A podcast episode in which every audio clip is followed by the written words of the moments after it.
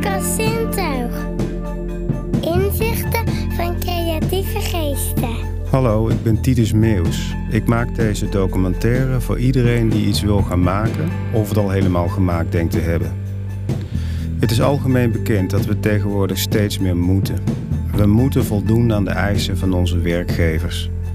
Ik heb geen werkgever. Ik ben mijn werkgever.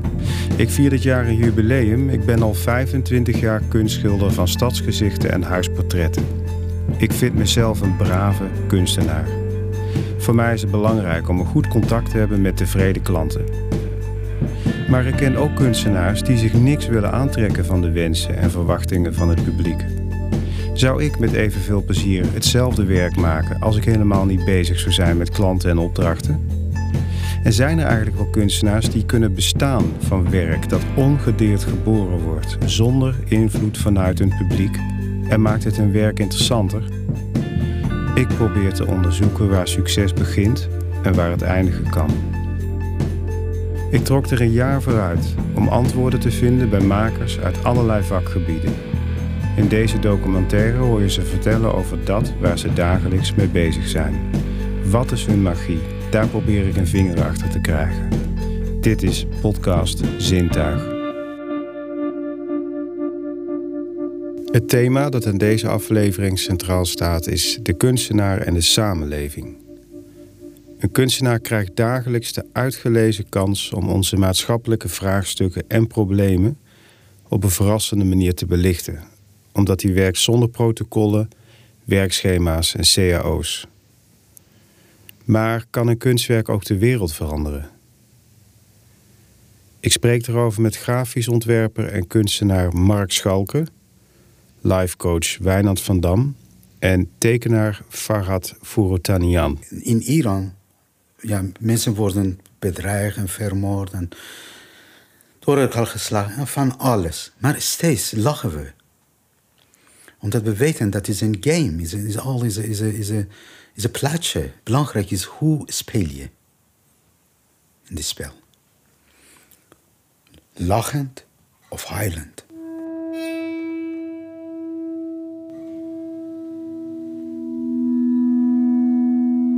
Als je leeft met bepaalde verwachtingen, dan zul je telkens gelukkig zijn wanneer die verwachtingen ook uitkomen. De verwachting van het leven was dan juist. Het leven klopt. Ik hoef je niet te vertellen wat er gebeurt wanneer het leven zich een keer niet aan die verwachtingen houdt. We hebben allemaal verwachtingen. Ik heb ook verwachtingen. Ik merk dat het essentieel is dat ik me daarvan bewust ben. Ik realiseer me goed dat ons hele huidige systeem berust op die verwachtingen. Het systeem verwacht ons. Wat is het systeem eigenlijk en waar bevindt het zich? En als er iets mis is met ons systeem, wat mag dat dan wel niet zijn?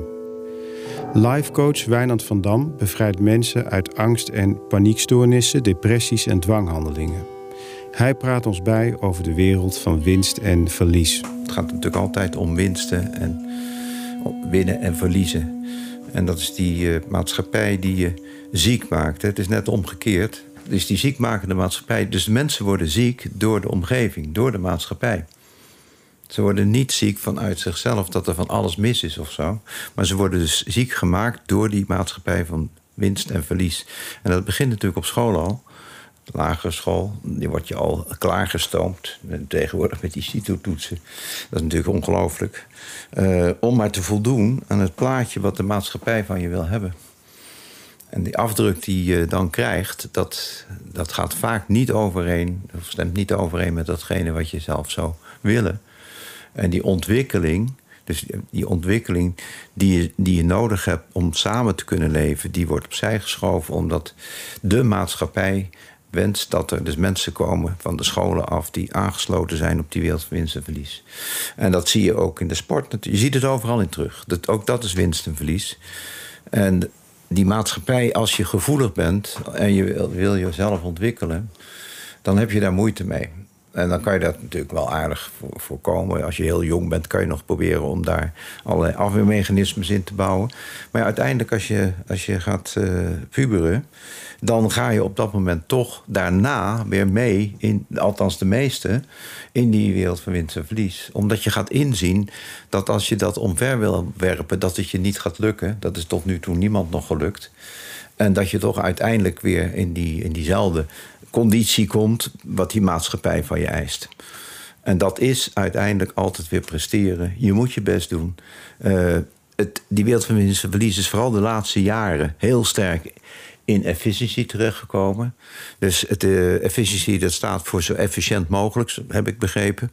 Maar dan komt die tijdsdruk erop. Dus bepaalde handelingen, en met name zie je dat in de zorg, maar ook overal natuurlijk, dat er maar heel weinig tijd is om mensen te kunnen helpen. Dat geldt niet alleen voor in de zorg in de ziekenhuizen, maar ook voor huisartsen. Het geldt vrijwel voor iedereen. Je krijgt zoveel minuten.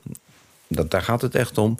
Om een willekeurig huisarts met 10 minuten, normaal gesproken. Dus dat krijgt hij vergoed. Dat mag je ook dan declareren. Als je meer declareert, krijg je het niet vergoed. Dus dat hele systeem zorgt ervoor dat mensen in een hele korte tijdsbestek heel veel moeten doen. En dat is het grote verschil met vroeger. Toen werd er gezegd: oké, je was zes dagen aan het werk. Hè? Dat, dat, dat is dus het uitgangspunt geweest. Maar die, dat tempo wat er toen was, of je nou aan de top stond of dat je eh, aan de bodem stond, dat was vele malen lager. Ja?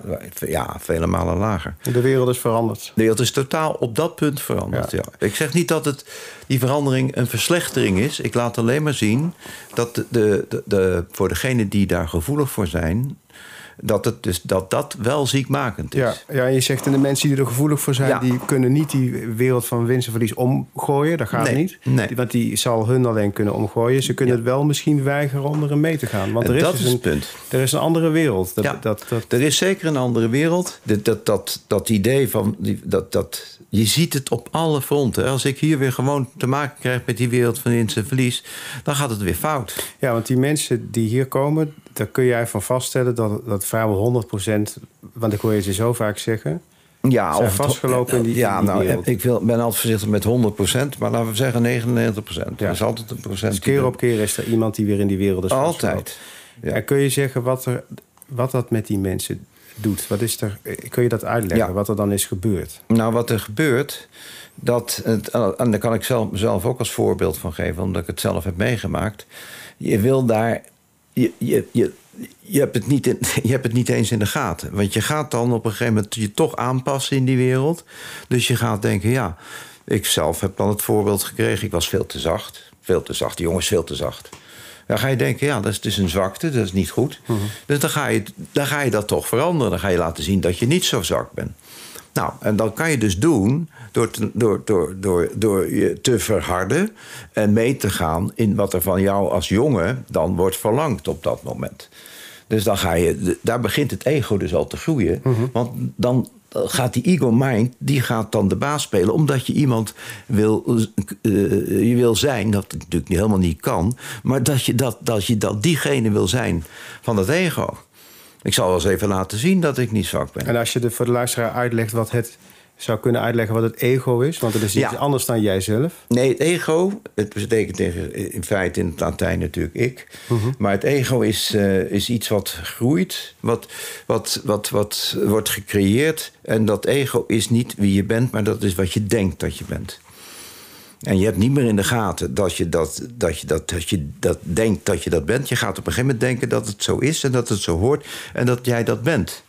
Dus datgene wat je bent, dat, is, dat hebben wij het wel eens over gehad. En het is ook heel leuk om dat toch even te vertellen.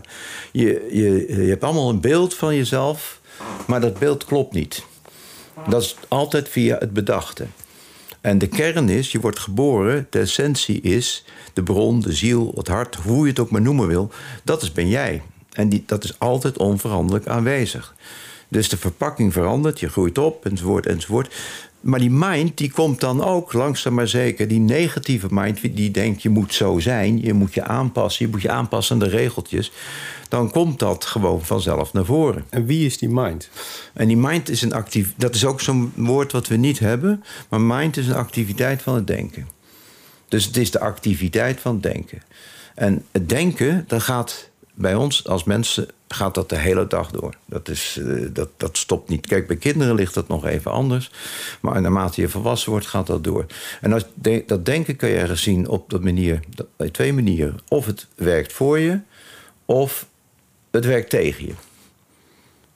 En het klinkt alsof het denken dus iets is wat buiten jou zelf omgaat. Ja, maar dat is niet zo. Oh. Want het denken komt voort uit het uh, onbewuste. Ja, we gaan misschien een beetje te ver. Nee, ga maar, er maar direct erin. Hoor. ik vind het allemaal prima. Uh, je wordt, je wordt, ja, je hebt, je hebt een bepaalde predispositie. Je, je bent het, het, het, bewustzijn, je bent in feite datgene wat je bent, dat, dat komt in de vorm. Dat, toont zich in de vorm. Je wordt dus, dus de vorm, die, die, dat is, daar kunnen we elkaar ook in zien. Daar doen we alle ervaringen in op. En het bewustzijn, dat, zijn, dus dat is dat deel wat op dat moment, zo, zeg maar woordje, het had ook anders genoemd kunnen worden. Het had heel iets anders kunnen worden. Maar we noemen het bewustzijn, dat valt uit één in een bewuste deel en het onbewuste deel. En dat onbewuste deel, dat is niet te geloven. Vanaf het moment van voor de geboorte tot nu, dat wij hier zitten, wordt alles geregistreerd. Alles wordt opgenomen. Dit is een oneindige harde, harde schijf. Oneindig harde schijf. Ja. En dat is, niet, dat is gewoon geen voorstelling van te maken. Een gigacomputer is nog te klein voor dit. En dat onbewuste heeft wel degelijk een grote invloed op wie we denken te zijn. In dat onbewuste komen ook, sluipen ook de patronen in. Dus het verkeerde denken of het negatieve denken of het ego-denken, dat gaat in dat onbewuste zitten. Dat heb je niet door, want dat, doordat het voortdurend wordt herhaald, is het al een patroon en dan wordt het een ingesleten iets. Dan is het iets wat, ja, dan kom je inderdaad in de sfeer terecht van, ja, wat is hier nu toch aan de hand? Want ik heb telkens diezelfde problemen. En dat kan op alle fronten zijn maar met name, waar, waar, het hier natuurlijk om gaat, is dat die angst erachter zit. Die wereld van winst en verlies, ga ik toch nog even naar terug, die draait namelijk op angst. Dus het is eigenlijk net als uh, vroeger, en nu nog hoor, maar goed, die angst en ook bij ons, eh, angst, al die landen, al die grote continenten, want ik noem bewust Afrika niet weer een speciaal land, bij ons is dat ook zo, dat draait om angst. Omdat het waarschijnlijk een soort veiligheid biedt. Ja tegen de angst die iedereen heeft om er buiten te vallen, om zonder uh, kansen te zitten.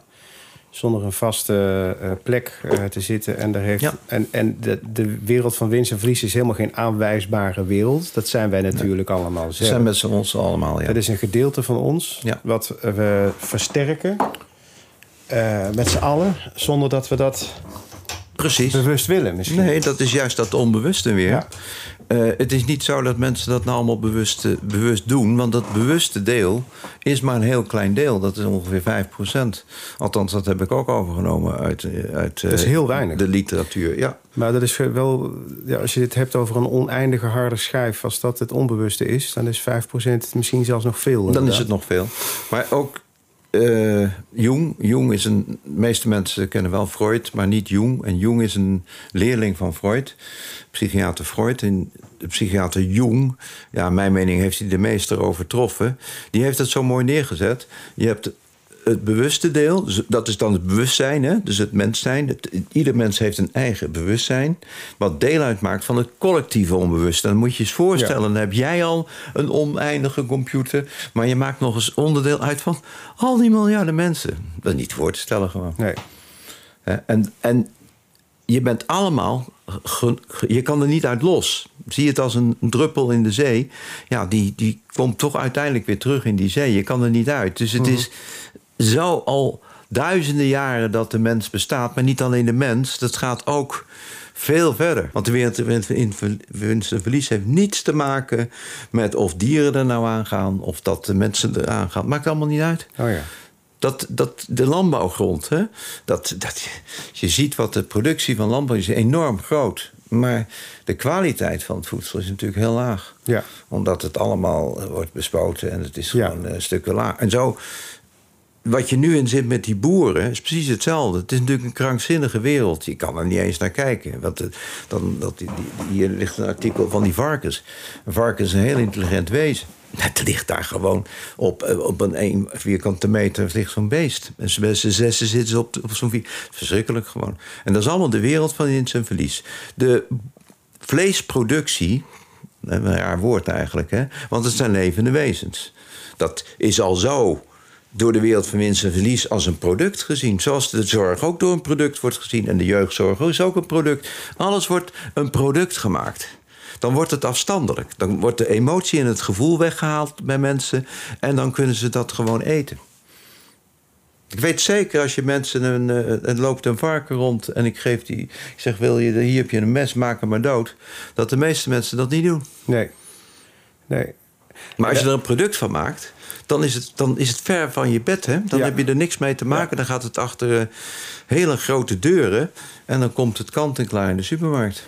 Ja, en die wereld van winst en verlies, daar, daar, eigenlijk trek je nou bewust of onbewust een soort. Eh, maak je een soort verband met, een, met het, eh, het collectieve onbewustzijn, Ja. zoals je dat net Ja. noemde. Ja. Ik denk dat, het, dat je dat bewust doet. Dat ik bewust, ja, ja. Dat is denk ik de wereld van winst Dat is de wereld Dat verklaart ook waarom Exact. iemand die dat niet meer trekt in zijn leven... dat ook niet omver kan Precies, gooien. Want precies. Je, je bent dus een onderdeel van het exact. collectief. Ja, precies. En die mensen die komen dan bij jou... Ja. En eh, waarom duurt het soms zo lang, denk je, voordat mensen aan de bel gaan trekken? Omdat de de- Even een sch- een scheiding maken. En mensen überhaupt eh, hebben, een, hebben toch schaamte. Dat ze dus. Dat, wereld van winst en verlies. Dat is natuurlijk. En zeker deze wereld waar we nu in zitten. Door Instagram en Facebook en noem maar op. Is het allemaal één groot succes. En dat is al zo'n 10. Hoe lang is Facebook? 10, 15 jaar, 20 jaar? Zou kunnen. Zoiets. Ja. Aan de gang.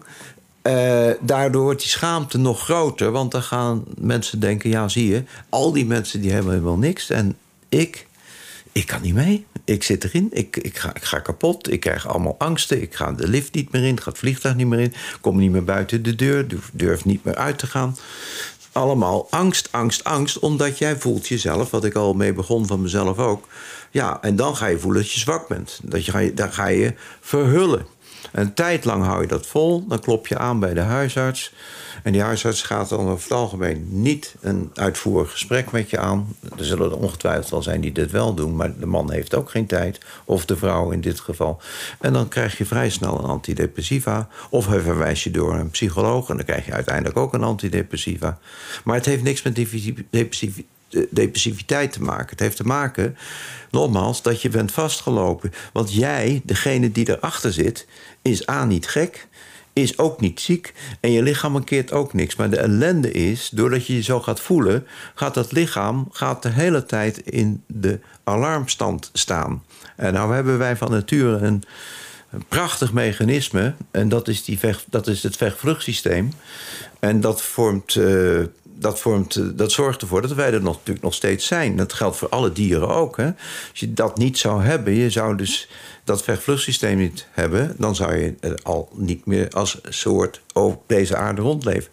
Of rondlopen. Dus zie je ook, hè, dat vechtvluchtsysteem wil ik toch wat over zeggen. Want dat wordt zo groot, jammer genoeg zo weinig verteld, dat dat vechtvluchtsysteem het gevolg van het vechtvluchtsysteem is dat jij hebt angst in je hoofd. Je denkt, oh, dat durf ik niet, of dat kan ik niet, of ik kom er nooit uit, of ik ben gek, of ik heb dit, of ik heb een burn-out. Het maakt niet uit wat. Maar dat vechtvluchtsysteem wordt onmiddellijk getriggerd. Dat vecht- vechtvluchtsysteem dat komt vanuit het reptiele brein. Ja, ik wil het laten even, even laten zien. Hè. Je hebt dus het, het grote onbewuste waar we het net over hadden. Het onbewuste deel. Daar zitten alle, alle, alle, alle patronen in en dergelijke. En daar komen ook de... Simpel gezegd, het ligt wat complexer... maar ik hou daar niet van om het complex te maken. Daar komen ook die gedachten uit voor. En het begint natuurlijk met die, die gedachten en gevoelens... die gaan met elkaar aan de haal. Dat, dat, die angst, dat is eigenlijk de smeerolie van het geheel. Want een gedachte zonder angst kan jou niet intimideren. Nee. Dus die angst komt ertussen. Maar nu is het punt, als er dus bij het angst- en regelcentrum een signaal binnenkomt van angst, dan gaat er onmiddellijk ook een signaal naar het vechtvluchtsysteem. En dat is het reptiele brein, wat jij ook eh, zegt. En die gaat dan, alle alarmbellen gaan dan af. En dan komen al die stoffen zoals cortisol, adrenaline. eh, maar je gaat hoger ademen, je hart gaat harder pompen. Je krijgt zoveel klachten. Zoveel klachten. En als dat heel vaak achter elkaar aan blijft staan... of het gaat nooit uit overdag... dan slaap je s'nachts ook niet meer. En dan, dit, dan spreek je over mensen met een, wat ze dan in de maatschappij noemen, een paniekstoornis. Ja, dan hebben ze, nou ja, ze zeiden... Want dit is dat- anders dan een, een gewone eh, paniek hebben omdat je eh, een gezonde paniek hebt. Ja, een gezonde dat, paniek dat is prima. Ja, dat is prima. Als, als je in jouw huis in brand staat, raak je in Ja. paniek. Dat is prima. Nee, het is dus... Het, kijk, het vechtvluchtsysteem kan geen onderscheid daarvan maken. Het vechtvluchtsysteem kan vechten, vluchten, eten, drinken, verstijven en eh, voortplanten. Meer niet. Er zijn ook mensen die verstijven. Hè? Dat zijn de mensen die dus helemaal niks meer kunnen. Die bevriezen. Ja, bevriezen gewoon. Ja. Hè, dus, en in de natuur heb je natuurlijk ook soorten die verstijven. Die, eh, maar dat vechtvluchtsysteem die kan geen onderscheid maken tussen bedachte angst en eh, werkelijke angst, reële, reële angst. En daarom vind ik dat goed die vraag die je me zweef ook weer stelde over de, over de ego-mind. De ego-mind is natuurlijk bedacht. En als daar angst in komt, en daar komt die ook in, in want je doet mee aan die maatschappij waar je, je leeft niet vanuit je gevoel, mensen leven dan vanuit het hoofd. Omdat het hoofd wordt steeds groter, om daar dus nog het mee te kunnen redden. Maar dat redden ze dus niet. Dus die, die, die negatieve gedachten komen aan de lopende band. Het is interessant wat je zegt. Dus je hebt, als, je, als je dit als een soort brein wil visualiseren, dat, dat paniekprobleem, dan heb je dus een, een paniekzaaier. Dat is dat reptiele brein, dat zit in het midden. Dat is echt, Ja. daar zit de kiem. Ja, Maar die, kan, die is dom. Die is gewoon beperkt. ja die is autonoom. Die is autonoom Dom zou ik halen. maar Ja, die kan maar een paar dingen. Hij kan weinig, ja. Hij is- kan geen onderscheid Nee, maken. nee. Of het is een zij, dat weet ik niet. Maar die... Het is een het. Ja, Laten we nou een het. voorzichtig zijn met wij en zij. Het- in het- ja, daarom, daarom begon ik erover. Maar het, Ja. het kan geen onderscheid Nee, het maken. kan geen onderscheid Dus maken. als jij op een gegeven moment in een soort bedachte, bedacht beeld van jezelf hebt, dan reageert dus zo'n reptiele gedeelte in het brein feilloos op. Hetzelfde op als wanneer een huis in brand staat. Ja, Ja. En ehm, dat, dat, dat ook zien, hè. Dat dat... eh, we hebben het Heysel, Heysel-stadium drama gehad. En mensen hebben natuurlijk vreselijk veel trauma's erover. Ook over het feit dat ze op en ander gingen staan om naar buiten te komen. Maar dat is het vechtvluchtsysteem. Dat, dat, mensen gaan overal dwars doorheen om te kunnen overleven. Snap je? Dus, dat, dus, maar ook dat verstijven aan de andere kant. Iemand verdrinkt en mensen durven het water niet in te springen omdat ze verstijven. Snap je? Dus dan is er gelukkig zijn er altijd mensen die dus daar geen last van hebben en die Ja. het water inspringen. Maar daardoor zijn het geen verkeerde mensen. Dat Nee. wou ik even zeggen. nee, nee want het gaat niet over de mensen. Het gaat echt over een... Dit is eigenlijk technisch. Wat Dat is je nou technisch, zegt. ja. Dat is technisch, ja.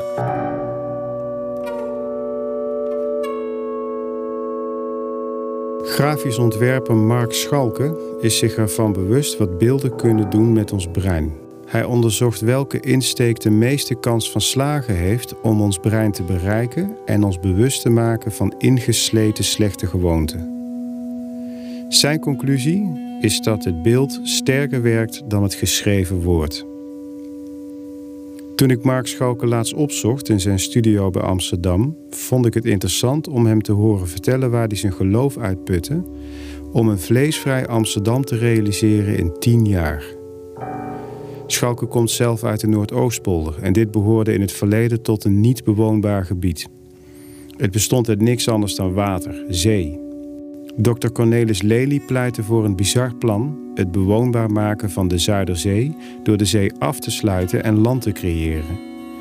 Mark Schalke zijn gehele jeugd en vorming vond plaats in dit bewoonbaar gemaakte gebied. Als het mogelijk is om zee om te zetten in land, dan is het ook mogelijk om Amsterdam vleesvrij te maken. De vraag is alleen: hoe krijg je alle neuzen dezelfde kant op? Toen ik 50 werd, toen had ik een, gedachte van... oh, ik ga iets doen voor Amsterdam. Ik wilde, en ik wilde iets doen voor de stad. En ik wilde iets doen... Ik, had, ik zat toen veel te lezen, onder andere Coetzee... Die, die veel heeft geschreven vanuit de apartheidssituatie in Zuid-Afrika. Maar ook eh, veel over dierenrechten heeft geschreven in romanvorm. En wat trok je in die boeken aan? Waarom las je die? Weet je dat nog? Hoe, hoe kwam je Ja, daar- omdat hij zo. Het is een heel nauwgezet waarnemer van menselijke handelingen en motivaties. En hij is ook heel. ehm, beetje als understatement, heel droog en heel sec. Maar met een diepe eh, emotionele onderlaag.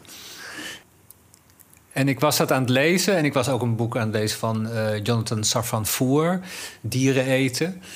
En die schrijft over uh, hoe die met zijn vrouw, hoe zij een kind kregen. En dat hij dacht, hoe ga ik uh, onze baby voeden? Hoe zit de, de, voedselindustrie in Amerika in elkaar? Ik ga me erin verdiepen. En daar ontstond een uh, ja, soort journalistiek pamflet uit.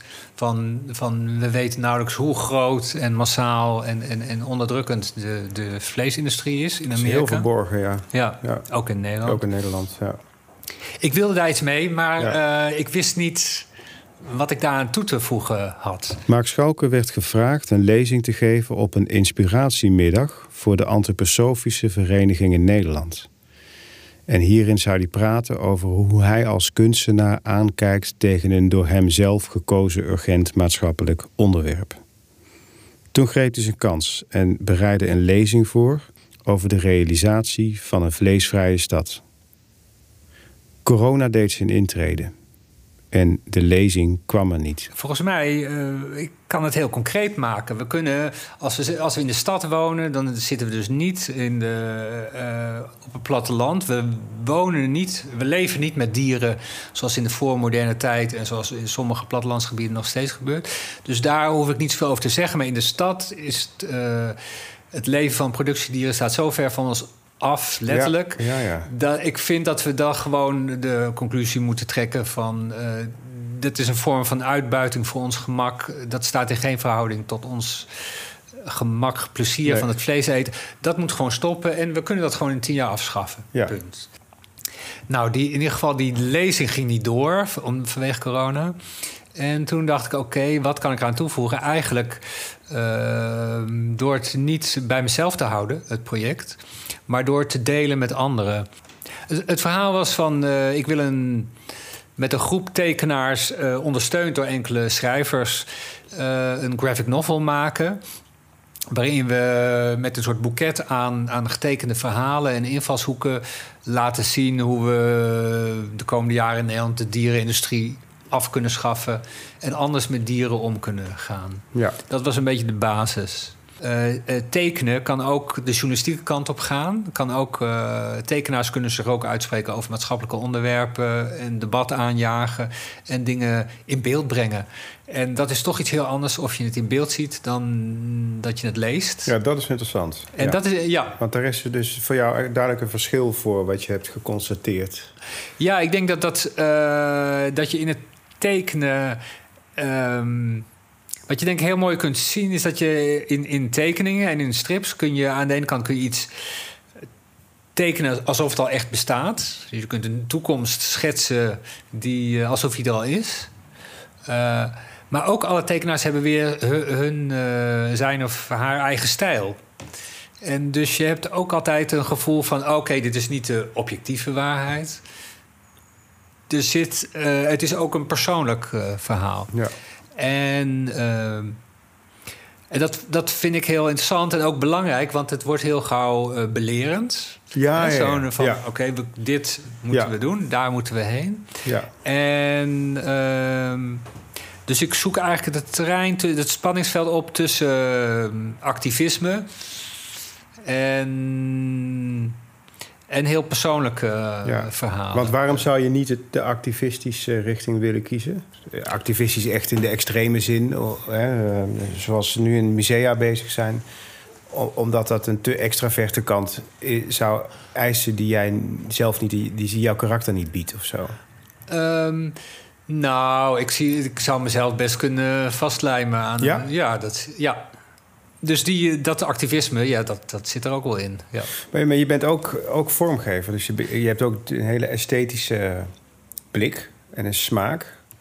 Eh, en dat zeg ik omdat ik zelf, als ik zoiets zie op tv... Ik, ik zag laatst eh, alleen het, het filmpje van eh, de, de, de jongen die zich eh, vastlijmde aan het eh, meisje met de parel. ja.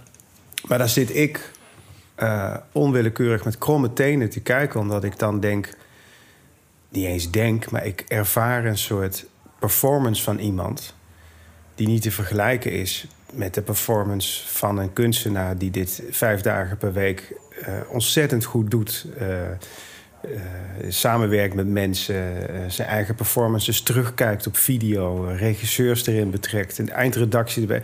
Maar het effect wat het op mij heeft, is dat ik nu ook weer praat over een jongen die zich vast heeft gelijmd aan een pareltje van het cultureel erfgoed. Ik heb het dus niet over dat we positiever met ons klimaat moeten omgaan. En dan denk ik, als jij vertelt eh, hoe jij eh, eigenlijk verbindt als vormgever, hoe, hoe kijk jij tegen van dit soort performances aan? Want die- zo'n performance zou iets moeten bereiken natuurlijk. Anders riskeer je niet je maand gevangenisstraf. Want die jongen zit nou vast, hè? Maar nu, nu heb je het wel over veel dingen tegelijk. Ja. Namelijk over het effect van die actie en over de kunstenaarsblik Eff- van ja. de effect. Hij effect het- is natuurlijk dat, dat moet je als, als kunstenaar denk ik al ergens een beetje kunnen inschatten. Als je tenminste je atelier uitgaat. Dat idee heb ik wel. Niet voor 100 hè. Ja. Maar voor een gedeelte weet je als je werk maakt van nou... Volgens mij kan ik, eh, kan ik hier mensen eh, op die manier wel raken hiermee en, en bewegen. Eh, ik vraag me af hoe dat is voor mensen die zich vastlijmen aan een, aan een kunstwerk in een museum. Ik denk dat die mensen zich niet als kunstenaar zien. Nee, En die, die zien vooral hun activistische ja, eh, roeping om eh, de wereld wakker te schudden ja, voor wat iedere keer weer een beetje verdwijnt van de agenda. ja. ja ik kan het alleen zelf niet loszien van een kunstperformance, merk ik. Maar dat heb ik ook als ik een bruiloft of een jubileumfeest zie, hoe dat vormgegeven wordt. Ja, ja, ja, als een ritueel. Ja, er wordt toch iets neergezet. Er wordt iets bedacht Ja, en nog eens overdacht. En dan wordt het vastgelegd, dan wordt het even geoefend... en dan wordt er een kunstje. En, de- en dat zie ik ook bij zo'n actie in zo'n museum. Ik kan dat nooit loszien van... Gewoon van, van, een, van een goede voordracht van iemand. Ja. En dan denk ik, ja, verdomme, nou doe het dan, nou verdiep je er dan in. En dan doen we, doen we dus heel goed dat mensen echt, echt zich voor hun kop slaan en, eh, en alle vlees uit de koelkast flikkeren en, en, eh, en, en eh, van het gas afgaan. En, maar goed, ik zit er nu zelf. daar gaat het niet om uit. Ik vind, ik, ik wil van jou horen hoe jij dat als, als vormgever zou doen. Want jij, jij, jij zou dat ook wel durven, zeg je. nou, maar niet op die manier. Hoe Dat zou jij het willen dat zie- aanpakken? ehm, nou, zoals ik het op, bij, bij het stedelijk eh, gedaan heb... is eigenlijk eerst contact zoeken van... ehm, willen jullie... eh, ehm, of van jullie hebben een, een traditie als eh, kunstinstelling om voorop te lopen in, in maatschappelijk engagement. Eh, ik was naar eh, de Documenta geweest in eh, Kassel, waar veel activistische kunst was vanuit de curatoren, vanuit Indonesië. En dat inspireerde mij toen ik terugkwam. Dat ik dacht, ja, dat is hier ook belangrijk. En ehm, ik wil ook die lijn van de, de vleesvrije stad... ik wil daarmee doorgaan de komende jaren. Het boek, zeg maar, het is uiteindelijk een boek geworden... met tien stripverhalen voor de komende tien jaar. En ehm, heel diverse stijlen en eh, verhalen. Maar ze laten wel zien dat het dat thema het speelt. Het gaat om onderwijs, het gaat om supermarkten. Het zijn allerlei aspecten aan. En voor mij is de culturele sector eh, belangrijk. Dus ik kwam terug uit Kassel en ik dacht... ik ga een actie voeren bij het Stedelijk Museum. Want we hebben koplopers nodig die zeggen van... oké, wij gaan... eh, wij gaan die, we gaan die richting op van een vleesvrije stad. En laten we eens kijken of we het Stedelijk Museum zover kunnen krijgen. Nu is even de vraag hoe dat verder gaat, hoor. Ja, want je hebt Want een gesprek Ze hebben ons te woord gestaan en gezegd... we doen al best wel veel. En eh, Toen al best wel veel. Oké, dan pakken wij weer in. Dan hebben we het verkeerd ingeschat. ons, eh, we hebben de cateraar gevraagd om 70% vegetarische gerechten op het menu te zetten. Wist jij dat al, trouwens, dat ze dat hadden gedaan? Nee. Oké. En, En- en doet die cateraar dat trouwens? Ja, die heeft naast fish and chips heeft hij ook... Het staat er echt eh, vegan eh, notenmix en vegan olijven. Water uit de kraan is ook veganistisch. Ja. ja. Ja, oké, ik wil verder met dat thema. Ehm, maar in welke vorm precies? Ik bedoel, ik hoef niet eh Rijn Wolfs, de directeur, steeds maar aan zijn mouw te trekken van... Wat vind je? Mhm. Doe nou mee, eh et cetera. Dat, ehm, dat zie ik ook niet als mijn taak. Nee. Nee. Het is pas in de, in de creatieve vertaalslag dat ik het echt leuk vind om te Ja, doen. ja, en ik ben in de overtuiging dat de creatieve vertaalslag ook veel meer kan bereiken dan blijven aan de jas trekken. Dat denk ik ook. Dat is gewoon Ja. echt mijn overtuiging hoor. Want eh, na het zien van een hele goede film of na het lezen van een heel goed boek, eh, kan er iets in je veranderen. Ja, wat nogmaals eh, ook du- duurzaam is in de verandering. Terwijl als iemand alsmaar aan je jas loopt te trekken, dan is het degene die aan de, aan de jas trekt die iets verandert. En als hij niet meer aan de jas trekt, dan houdt het ook weer op. Maar zoals eh, kunst kan, kan ontroeren en mensen kan raken en daarmee ook op een ander pad kan brengen, ja, dat kan niks anders. Ik zei dit omdat ik het zelf ervaren heb. Ik zal nooit meer vergeten dat ik na een lange werkdag in 2006 mijn atelier uitliep en verlangde naar een romantische film die me even meenam naar een andere wereld. Terwijl ik door de donkere stad naar het filmhuis slenterde, fantaseerde ik over wat voor film het moest gaan zijn. Veel natuur, boeren en knappe jonge boerinnen op heuvelachtige Franse landgoederen.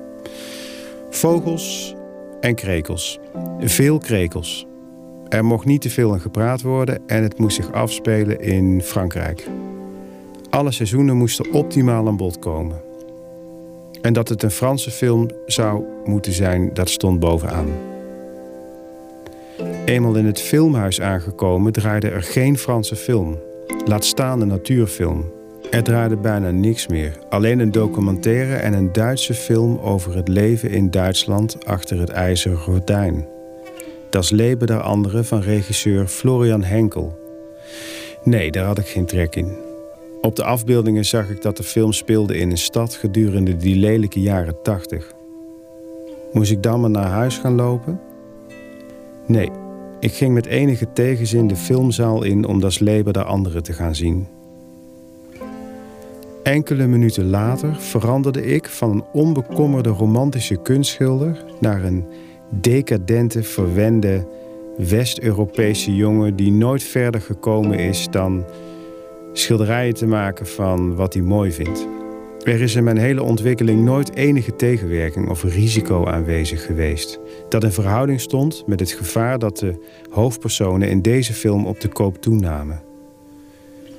Er zijn landen, ten alle tijden, waar bepaald wordt wat jij als kunstenaar mag of moet maken.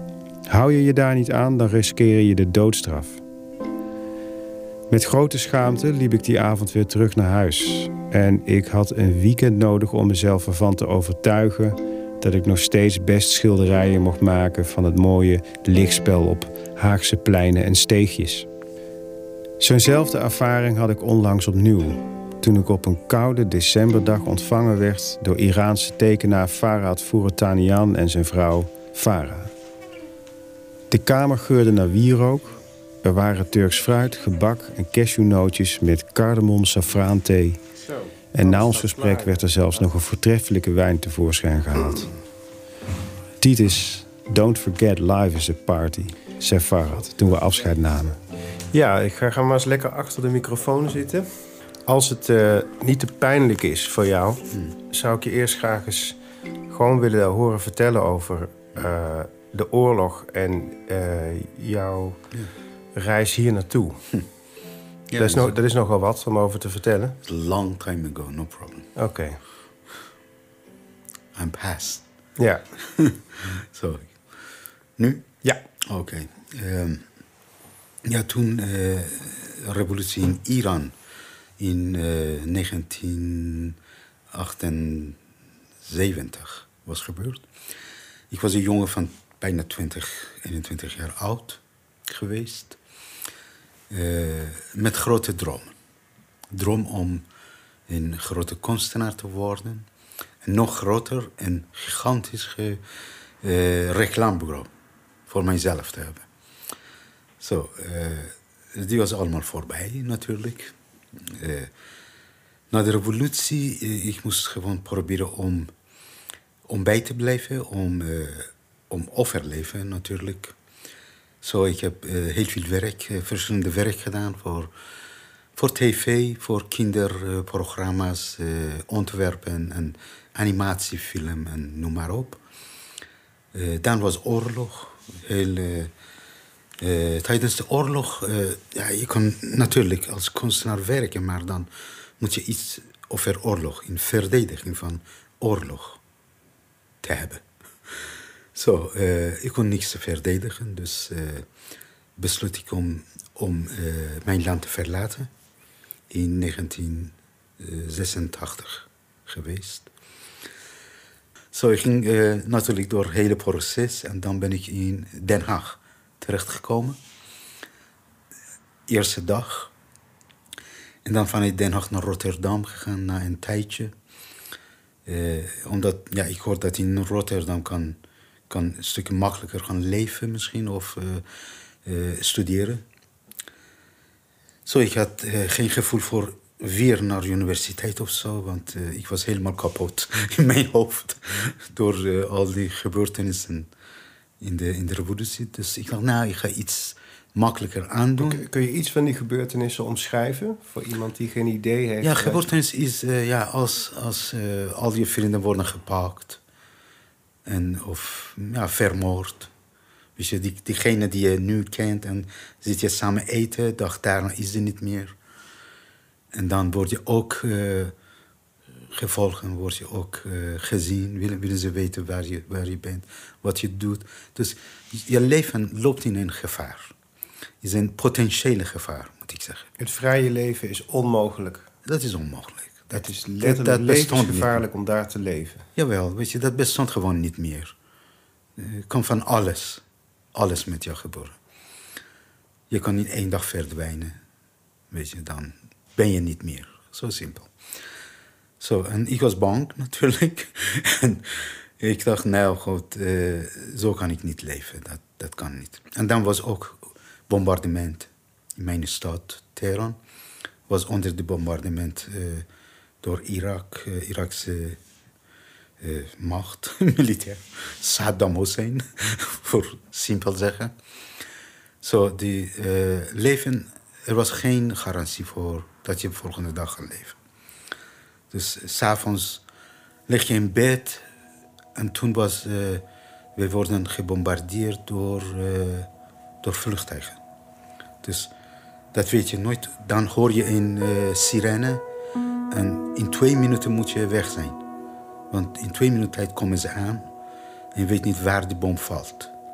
Zo, ik heb gezien waar de bom valt. En dat is vreselijk.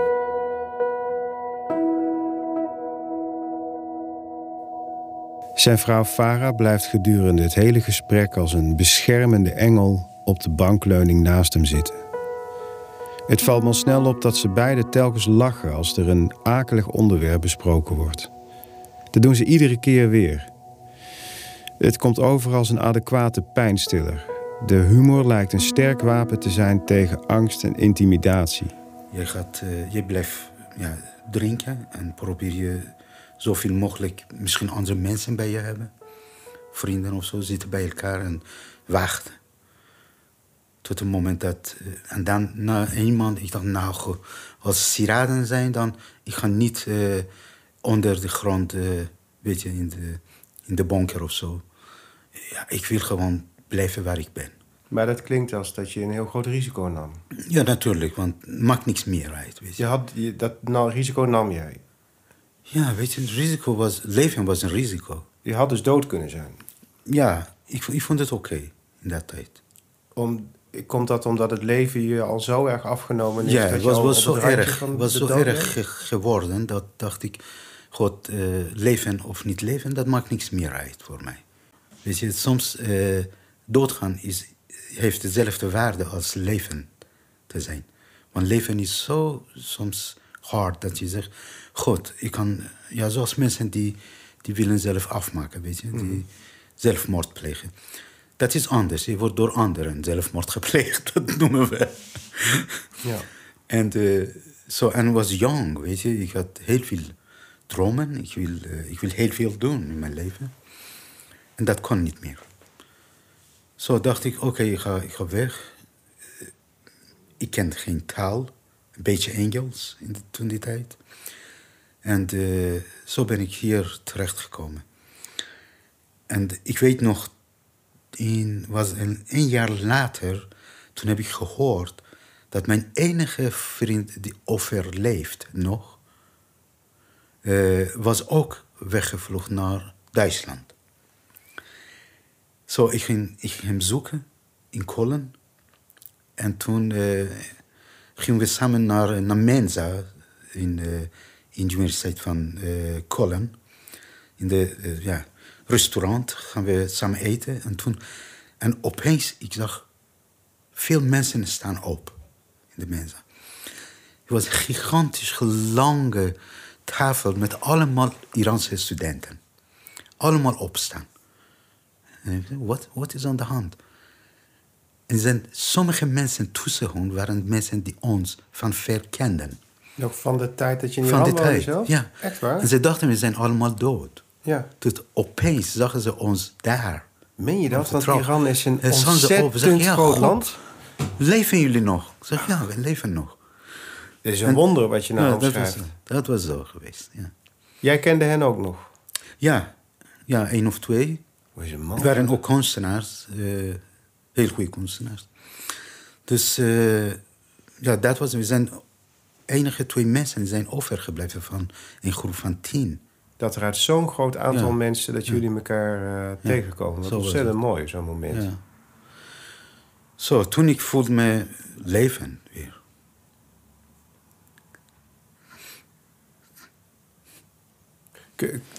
Oké. Laat maar even gaan. Ja. Zal ik even wachten anders gewoon met de volgende vraag? Nou, is goed. Ja? Ja, ja, Ik- ik- komt soms één keer. Ja, tuurlijk. Sorry als ik eh, je te erg terugbreng no, eh, no. Oké. Nou, het is goed om, om iemand, eh, te herinneren. Ja. Ja. Alright. Want wat er nu gebeurt is het, is het gevolg van...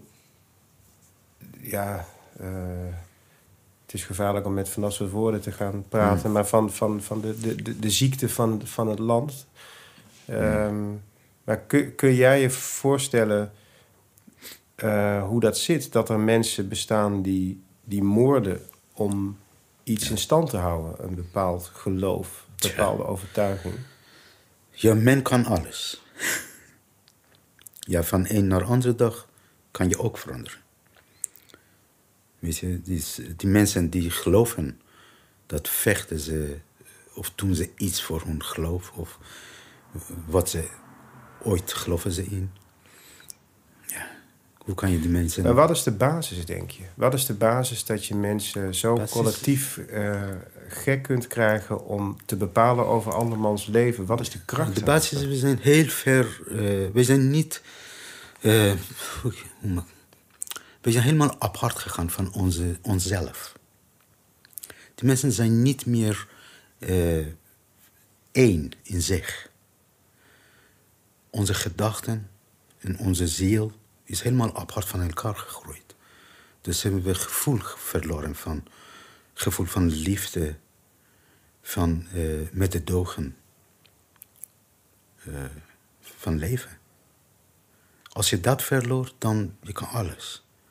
Jij, eh, jij mag of jij onmak het, weet je. Kan, het, kan zoiets ook hier gebeuren, waar je nou woont, denk je? Natuurlijk. Kan overal. Kan mij ook overkomen. Altijd, natuurlijk. Natuurlijk. Kijk, eh, ja, ik kan, ik kan, ja, men kan zichzelf beschrijven als een, eh, zeg maar, eh, eh, beschaafd eh, of, eh, of kalm of vriendelijk of noem maar op. Maar dat is eh, allemaal afhankelijk van je situatie. Als morgen iemand eh, komt met een pistool naar je huis en wil je kind afmaken, wat ga je doen? Ja. Je gaat niet eh, hem een koffie schenken, weet je, je gaat hem afmaken. Je, gaat- je gaat- weet je, dan je bent ook een moordenaar. Dat doe je ook.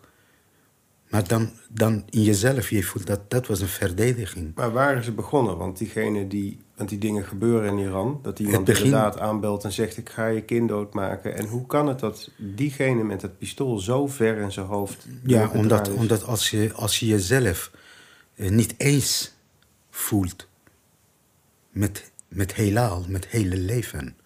Als je jezelf apart wijs voelt. Dan je bent anders. Je bent, je bent een ander stuk van de bestaan. Je, je zit niet in de geheel. En zie je jezelf buiten de geheel. Dan je doet van alles. Je bent zelf geen geheel meer.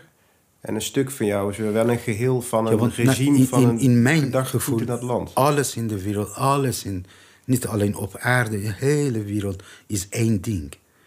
Er bestaat geen twee dingen in deze wereld. Het is één ding. Je zegt God, je zegt ik, je zegt stoel, je zegt auto, je zegt maan, planeet. Alles is één ding. Is, is, is niks meer buiten jou, is, is gewoon jou. Als je zegt mijn God, eigenlijk is jou.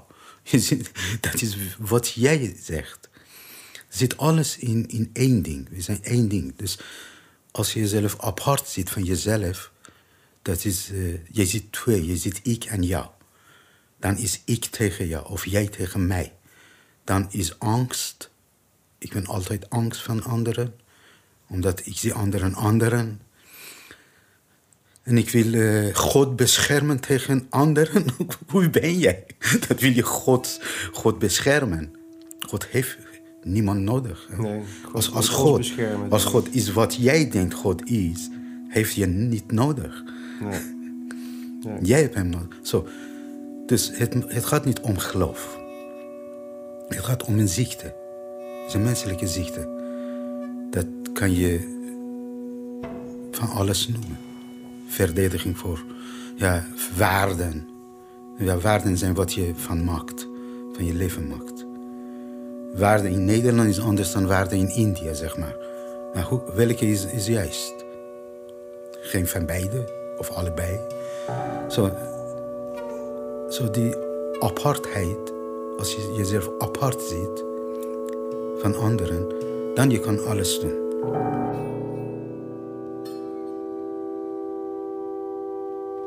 Farad vertelt over de film die hij jaren later maakte toen hij weer terug was gegaan naar Teheran.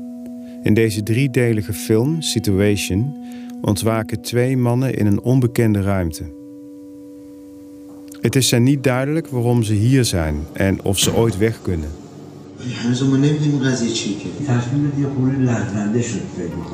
Na dagenlang overleven in deze beangstige situatie komt een van hen met de oplossing. De hele film is daadwerkelijk in een afgesloten studio opgenomen. De acteurs konden niet weg. Uit honderden uren materiaal is de driedelige film gemonteerd. De oplossing blijkt in jezelf te liggen. De ontsnapping is alleen mogelijk in je gedachten. Door te reizen met je hoofd kun je zijn waar je wil zijn. Binnen en buiten zijn door de mens verzonnen begrippen. Het mogen duidelijk zijn dat het achterliggende concept van deze productie tot stand gekomen is uit de situatie waar vele dagins in verkeren. Het verfilmen van deze situatie is een heldendaad, maar tegelijkertijd levensgevaarlijk. Bij alle creaties die Farhad en zijn vrouw Farah dagins maakten, vonden ze omwegen in de symboliek of in een ander vocabulaire, zodat de realisatie daarvan toch mogelijk werd. Ik, zou, ik kan me dit niet voorstellen als eh, Nederlandse jongen. Ik probeer het natuurlijk. Maar is het zo dat als je zo'n land verlaat, dat je iets van die angst en onveiligheid ook daar kunt laten en dat je hier vrij bent? Of is dat een illusie? Nee, je bent nooit veilig. Je bent nooit veilig. Zo is het eenmaal. Dat is zo raar, hè? want ik zit hier en ik, ik voel me veilig. Ja. Even later komt Farads werk als tekenaar en de journalistiek ter sprake, wat hij inmiddels vaarwel gezegd heeft. Ook hieruit blijkt wederom hoe sterk en machtig het getekende beeld kan zijn. Of dat nou bedoeld of onbedoeld het geval is. Ja, we zijn kunstenaar. We, zijn, we, zijn, we, we, we moeten creëren. Soms niet. Soms is gewoon ricolage en ricolage en ricolage. Dat vind ik niet creatie, dat is eh, ja, craft. ambacht, goede ambacht. Met elke tekening, elke politieke karton maak je een statement. Eigenlijk is een, eh, die gaat publiceren. Honderdduizend mensen of een miljoen of tien miljoen mensen krijgen te zien. Dit op een blad. En dit is hoe men is gemaakt. Mensen geloven. Als ze zitten voor een movie, voor een film kijken, geloven ze. Automaat, onze automaat gelooft dat. Als je ziet die tekening op, eh, zeg maar, Volkskrant, geloof je. En hoe zeker ben ik van wat ik doe? Eh, eerlijk is, eh, ik was niet blij met wat ik tekende. Over de periode van Saddam. Ik tekende, niet alleen ik, heel veel tekenaars in de hele wereld. Hebben ze precies getekend wat allemaal wordt gezegd van Amerikaanse media. Saddam heeft dit, Saddam heeft dat, dat, dat, dat. Tot het moment dat Amerika is Irak aangevallen.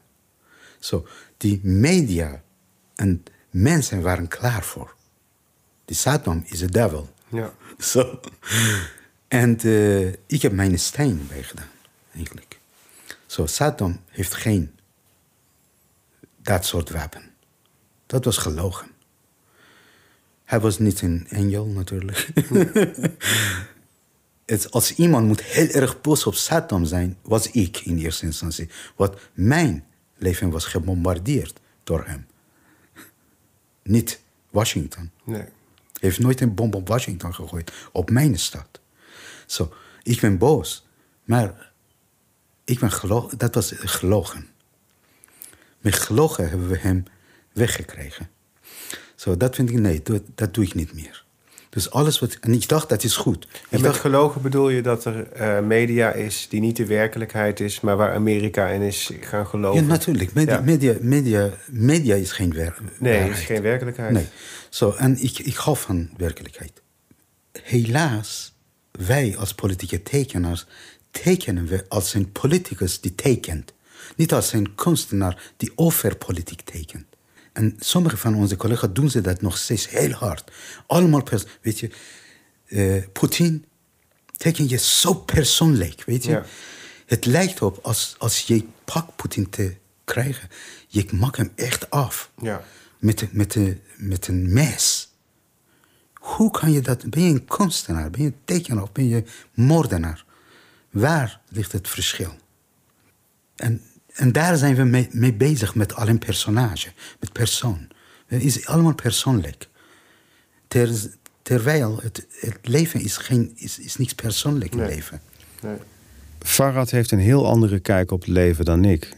En nu brak dan ook zo'n beetje dat moment aan waarop ik dezelfde schaamte voelde die ik ook ervoer nadat ik Das Leben der anderen had gezien. Ik besloot dit aan Farad te vertellen. Zijn reactie vond ik verrassend. En tot slot vertelde hij me iets heel hoopgevends. En dat bezorgde me kippenvel. Jouw dat verhaal is echt een goede input. Want ik voel me bij jullie echt een decadente kunstenaar. Omdat Dank ik, u wel. ik, ik ben opgegroeid in een Limburgs klein dorpje... en ik ben naar de kunstacademie gegaan en ik schilder wat ik mooi vind. Punt. Ik ben zo blij voor je. Ja. Echt waar. Want eh, ja, eigenlijk, we hebben allemaal simpel leven, weet je. Dat, dat vind ik prachtig. Ja, dat mooi laat, dat, je- mooi dat dat je dat laat zegt. je niet. Ik schaam me er bijna voor dat ik dat... Ik weet nog dat ik jaren geleden naar de bioscoop wilde. Mhm. Ik wilde een mooie romantische Franse film zien. Daar, daar had ik zin in. Ik was moe. Mhm. Die draaide die avond niet. Eh, Oh. Toen draaiden wel eh, twee andere films, waaronder een Duitse film. Misschien ken je hem nog. Dat is Leben der Anderen. Ja, ja. Oh ja. En ik dacht, Oh, dat, shit. dat heb ik ergens weer gezien. Ja? Ik heb hem Ik een hou paar van keer dit gezien. film. Dat Ja. is... Maar toen besefte ik dat ik... Toen, toen ik die zag... Vooral hoe ik erin ging. Others. Ik, ik ging daarin eh, met tegenzin. Ik wilde mooie Franse landschappen Ja, zien... en boeren die op het land bezig waren. Waar moet ik nou met, met, met, dat Duits, met die Duitse jaren tachtig? best wil? wel. En ik zat, jaren. Ja, en ik schaamde me zo dat ik op die manier in die film gestapt was. Omdat ik me sinds toen Hmm. regelmatig realiseer...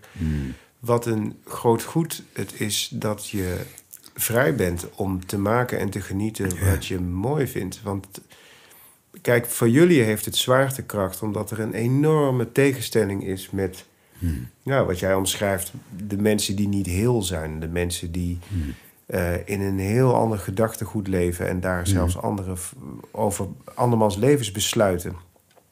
Ik ken dat gelukkig niet. Nee. Maar eh, ik, ben, ik kan zeggen dat ik gelukkig ben en ik wil niemand pijn doen. Maar wat ik ook om me heen denk te zien, is dat er in Nederland mensen leven die materialistisch zijn en die zich vervelen.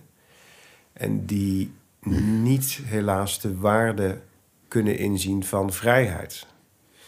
En ik denk dat het zo belangrijk is om altijd dat geheel te blijven zien. Te zien waar het op de wereld fout gaat. En dat is van alle tijden, want het gaat helaas altijd ergens fout. Er is nooit een tijd op de wereld dat je denkt: zo, de hele wereld, overal is vrede. Weet je, dit is in, eh, in nabije toekomst. We gaan allemaal iets heel bizar zien in deze wereld. Een nieuwe Iran. Die is nooit zoveel vrijheid elders in de wereld heb gezien, ooit. Iran gaat heel groot worden. Iran, I promise you. En we gaan heel prachtige paradijs creëren. Dit keer. Echt vrijheid voor iedereen die is nooit meer geweest in, eh, tot zover in de wereld. Omdat in dit tijd, we hebben van alles gezien. En dat willen we niet. Nu we, we weten wat we willen. Nu we realiseren wat is de real, echte betekenis van vrijheid. Echt vrijheid is ongelooflijk. Is boven onze gedachten. Is echt als een vogel. Als je altijd, altijd vrij bent. Maar maak je altijd goede keuze. Want als je vrij bent, groei je vrij. En maak je vrij keuze. Omdat wij kennen die darkness. Wat je zei, is omdat hier in Nederland, die generatie die nu in Nederland leeft, na de Tweede Wereldoorlog bedoel ik, die generatie die heeft geen ellende gezien, echte ellende. Die heeft geen duisternis gezien. Alleen lichte kant. Ja. Je hebt geen keuze. Nee. Je, je land heeft gezo- ja, zorgt voor een goede klimaat voor je. Om te kunnen groeien. Andere mensen hebben dat gedaan. Weet je, ze hebben voor jou gekozen om vrij leven. Voor ons, niemand heeft gekozen. Voor ons moeten we zelf kiezen. Zo, als kies ik voor vrijheid, kies ik voor vrijheid voor iedereen. Want wij zijn allemaal één. Er is geen tweede man hier. Als ik met jou praat, ik praat met mijzelf. Daarom praat ik zo makkelijk. Ik zie geen verschil. Er is geen verschil. Het is allemaal één druppel van de oceaan. In Iran, ja, mensen worden bedreigd en vermoord en door elkaar geslagen en van alles. Maar steeds lachen we. Omdat we weten dat het een game is. is al is, is, is, is, is een plaatje. Is een, we hebben duizenden jaar meegemaakt met allerlei gekken en goeie. dus, dus dit is een, is een play. Het belangrijke is hoe speel je in dit spel. Lachend of huilend. We spelen lachend. Dat is het.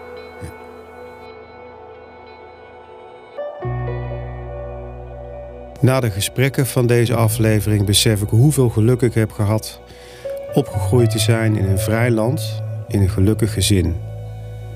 Tegelijkertijd constateer ik dat het gevaar en het geweld van alle tijden zijn. Het is als een golfbeweging die zich over onze planeet beweegt. En zonder oorlog weten we misschien niet wat vrede echt inhoudt.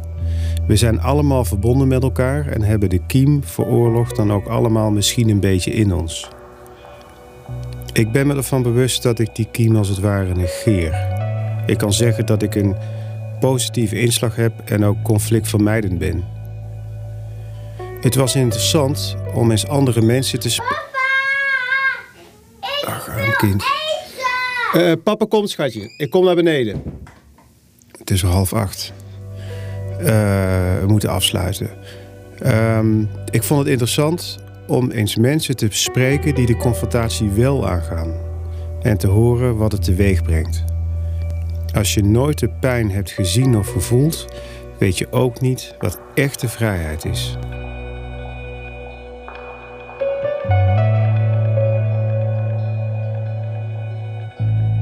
Dankjewel voor je interesse in podcast Zintuig. Voor wie het interessant vindt, laat ik weten dat het gehele gesprek met livecoach Wijnand van Dam, zonder edits, vanaf vandaag te zien is op mijn YouTube-kanaal. Dat YouTube-kanaal draagt de naam Titus Meeuws. Dat kon niet missen. Verder wil ik alle andere sprekers bedanken die de tijd namen om met mij te praten over hun werk. Zonder hun medewerking was deze podcast er nooit geweest.